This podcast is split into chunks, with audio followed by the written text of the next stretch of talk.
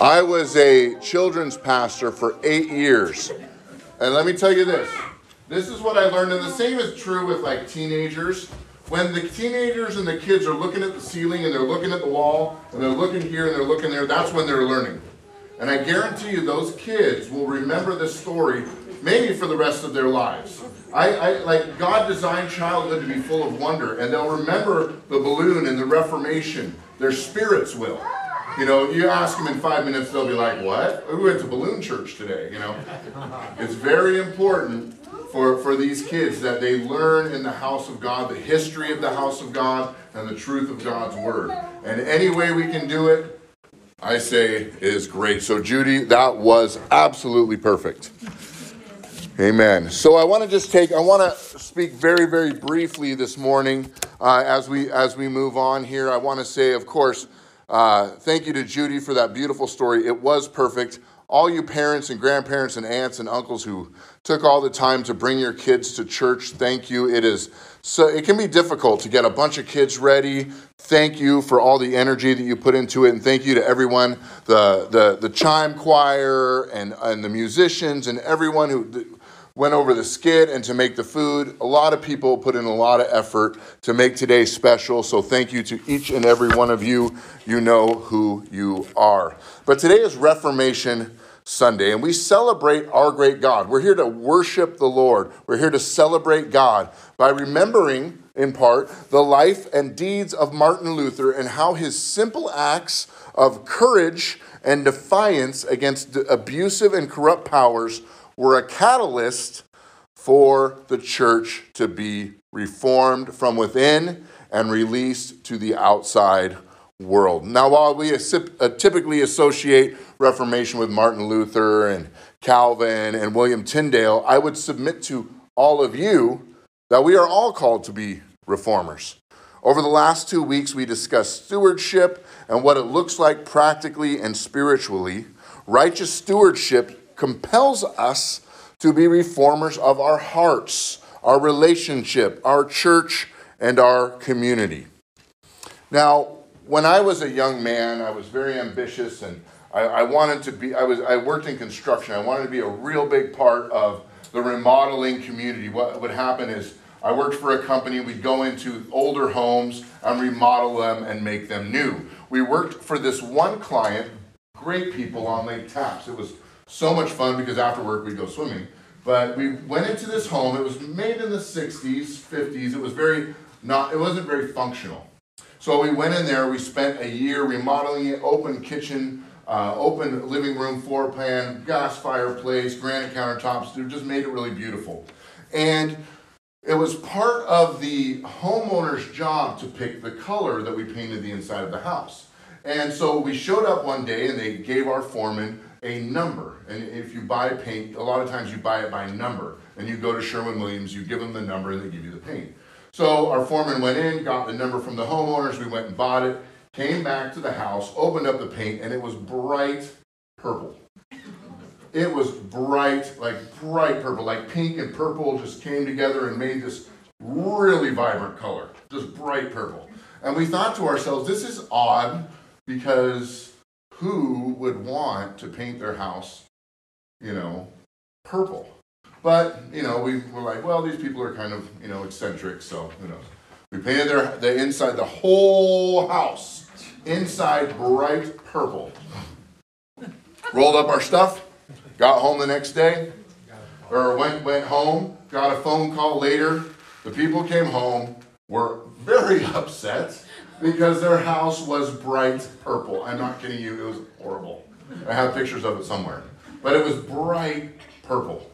And, you know, we got we were able, we figured out that somewhere between the homeowner writing down the number and then the person at Sherwin Williams getting the number, there was a mix up. It was supposed to be some sort of beige or, or something that made a lot more sense.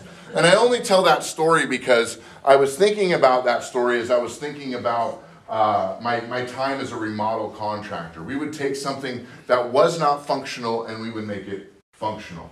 Martin Luther looked at the church over 500 years ago and he said, This is not right. This is not functioning according to Scripture. And he was courageous enough. And how many of you know Martin Luther made a massive act of courage to stand up against the Roman Catholic Church. And he said, This is not functioning according to Scripture, and we celebrate that today. Now, I, I want to talk just for just a few minutes. I'm watching the clock. I know it's going a little bit long. Uh, but I want to talk about the house of the Lord. I want to talk about a spiritual reformation just for a few minutes. And I'm going to read uh, one scripture out of Second Chronicles. But I want to give some framework around this. Now, back in the Old Testament, before Solomon built uh, the temple, there had not been a permanent place for worship. In fact, the Ark of the Covenant had not had a permanent resting place. Now, King David uh, provided many resources for the building of the temple, but he wasn't able to. Uh, God wouldn't allow him to build the temple because he had been involved in too many wars. And in fact, it was prophesied that his son Solomon would build the temple even before Solomon was born. And when Solomon dedicated the temple, Fire came down from heaven, consumed the sacrifice, and the glory of the Lord was so strong that the priests could not enter to perform their duties. God became the central figure in the temple of the Lord, going from the tabernacle that moved all around now to a permanent place. The house of God had been reformed. First Chronicles 7 11 through 12 says, Thus Solomon, and I, and I do have a, a uh, sermon companion that has these on them. Um, so if you grab those, if not, I'll read it out. Thus Solomon finished the house of the Lord and the king's house. All that Solomon had planned to do in the house of the Lord and in his own house, he was successfully accomplished. Then the Lord appeared to Solomon in the night and said to him, I have heard your prayer and have chosen this place for myself as a house of sacrifice. Now, this was a glorious day for the people of God.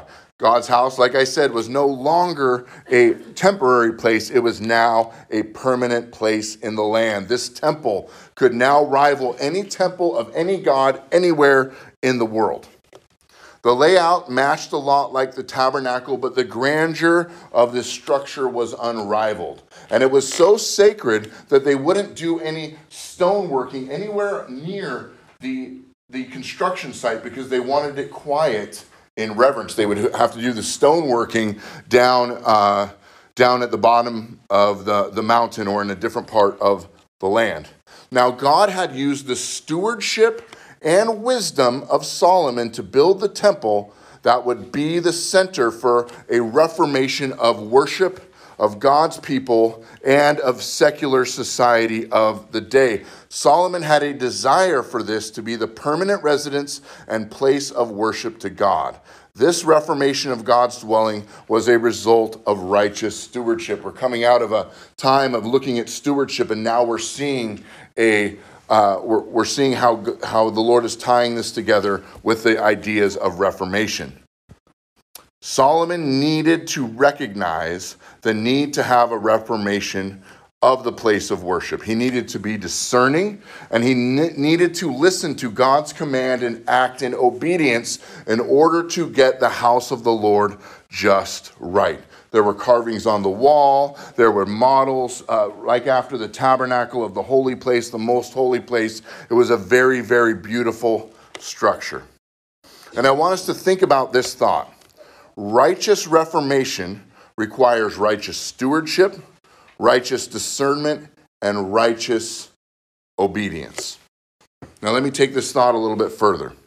Second Chronicles 7 13 through 14 says this When I shut up the heavens so that there is no rain, or command the locust to devour the land, or send pestilence among my people, if my people who are called by my name humble themselves and pray and seek my face and turn from their wicked ways, then I will hear from heaven and will forgive their sin and heal their land.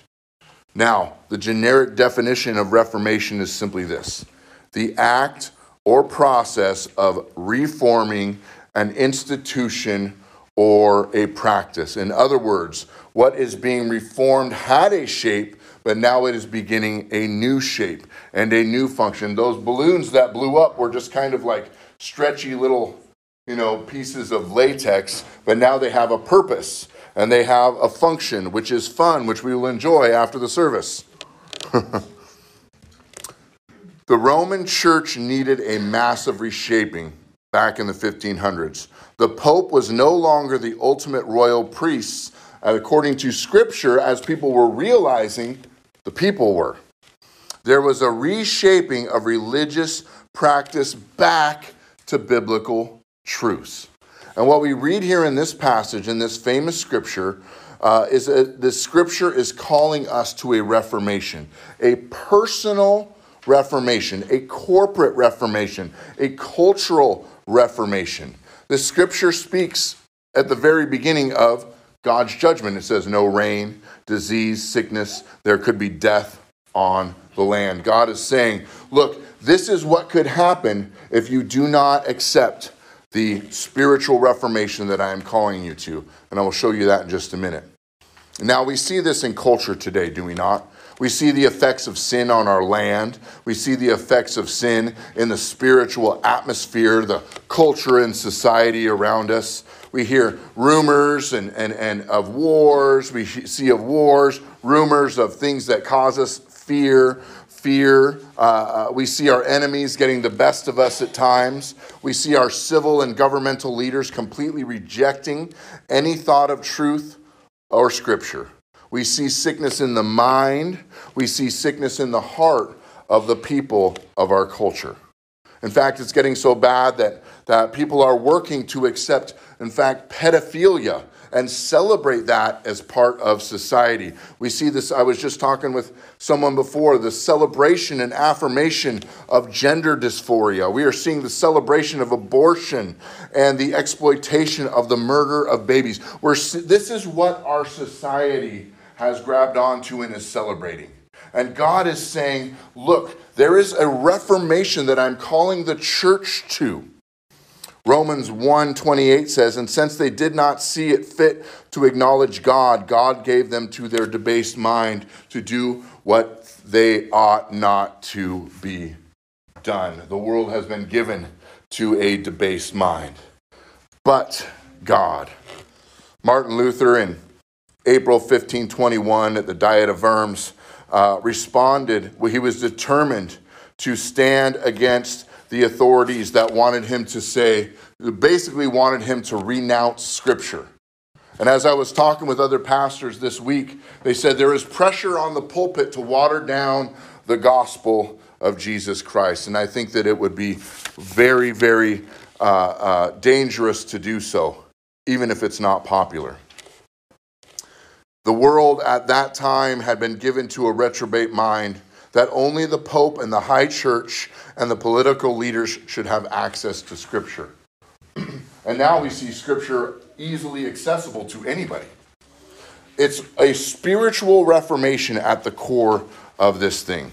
And just like Martin Luther saw that need for spiritual reformation, so do we need a spiritual reformation. And right here in the scripture, it gives us the recipe for that spiritual reformation. Number one is we need humility. The Bible says right here that if my people will humble themselves, being humble is basically saying there is a God and I am not him. How many of you are glad you are not God? All the decisions he has to make, I am not God. Okay? There is a culture that says you can be your own God. You can worship anything you choose as God. But the Bible says there is one God, one faith, one spirit, one baptism, one God. Pray and seek my face. Cry out to God. Make him our pursuit. If the church would turn our hearts to prayer, that will be a catalyst for a spiritual reformation in our land, for a cultural reformation. See, he's pointing all these things at his people first. Turn from our wicked ways. If my people, us, the church, if we will position ourselves before God with humility, if we will pray and seek his face, if we will turn from our wicked ways first, if we will repent before our God, we will see a spiritual reformation in the church that spreads to the culture. God promises what? He promises if, we, if we're humble, if we pray, if we repent, not just in word and deed, but in action, God promises to hear from heaven, to forgive our sins and heal our land. How many of you know the state of Washington desperately needs to be healed? Desperately needs to be healed. And he is saying in this passage to Living Word Lutheran Church, to the church in general, if you will pray, humble yourselves, repent, I will hear and I will heal your land. Spiritual reformation begins in the house of God. As I think, and I'm almost done, if I think I think back to imagine being that, that person who for the first time gets the Bible in their own language.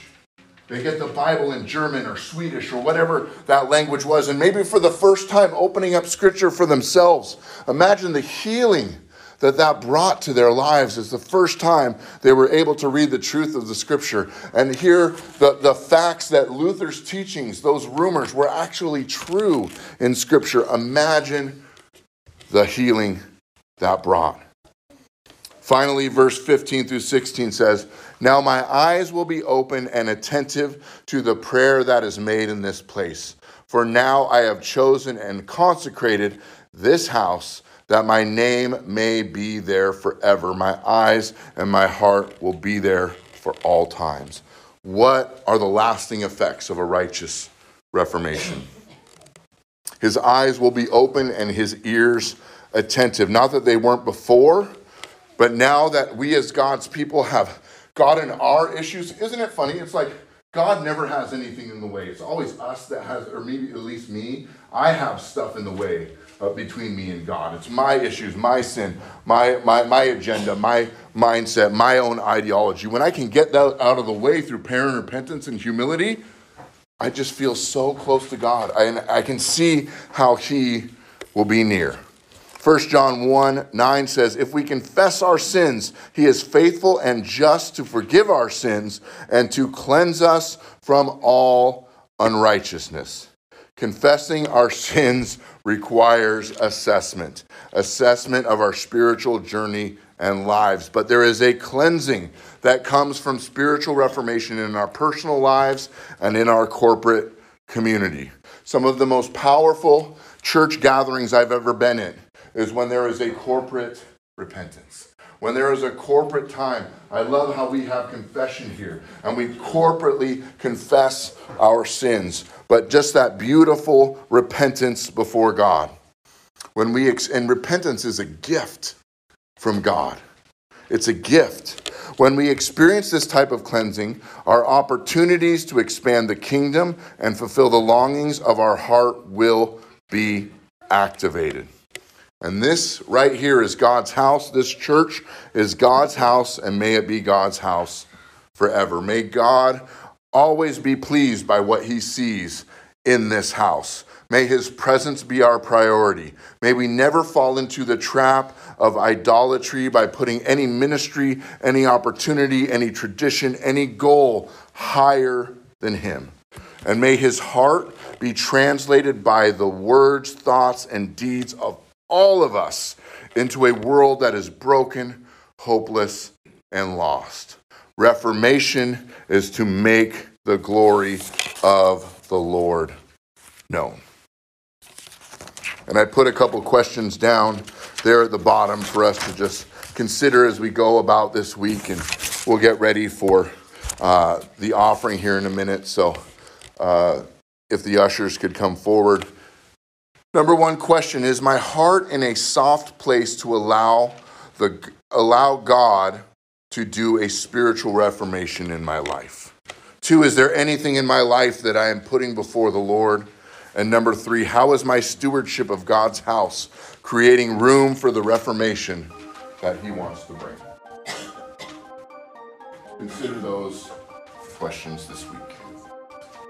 And just so you know, I would never ask you a question that I don't first ask myself.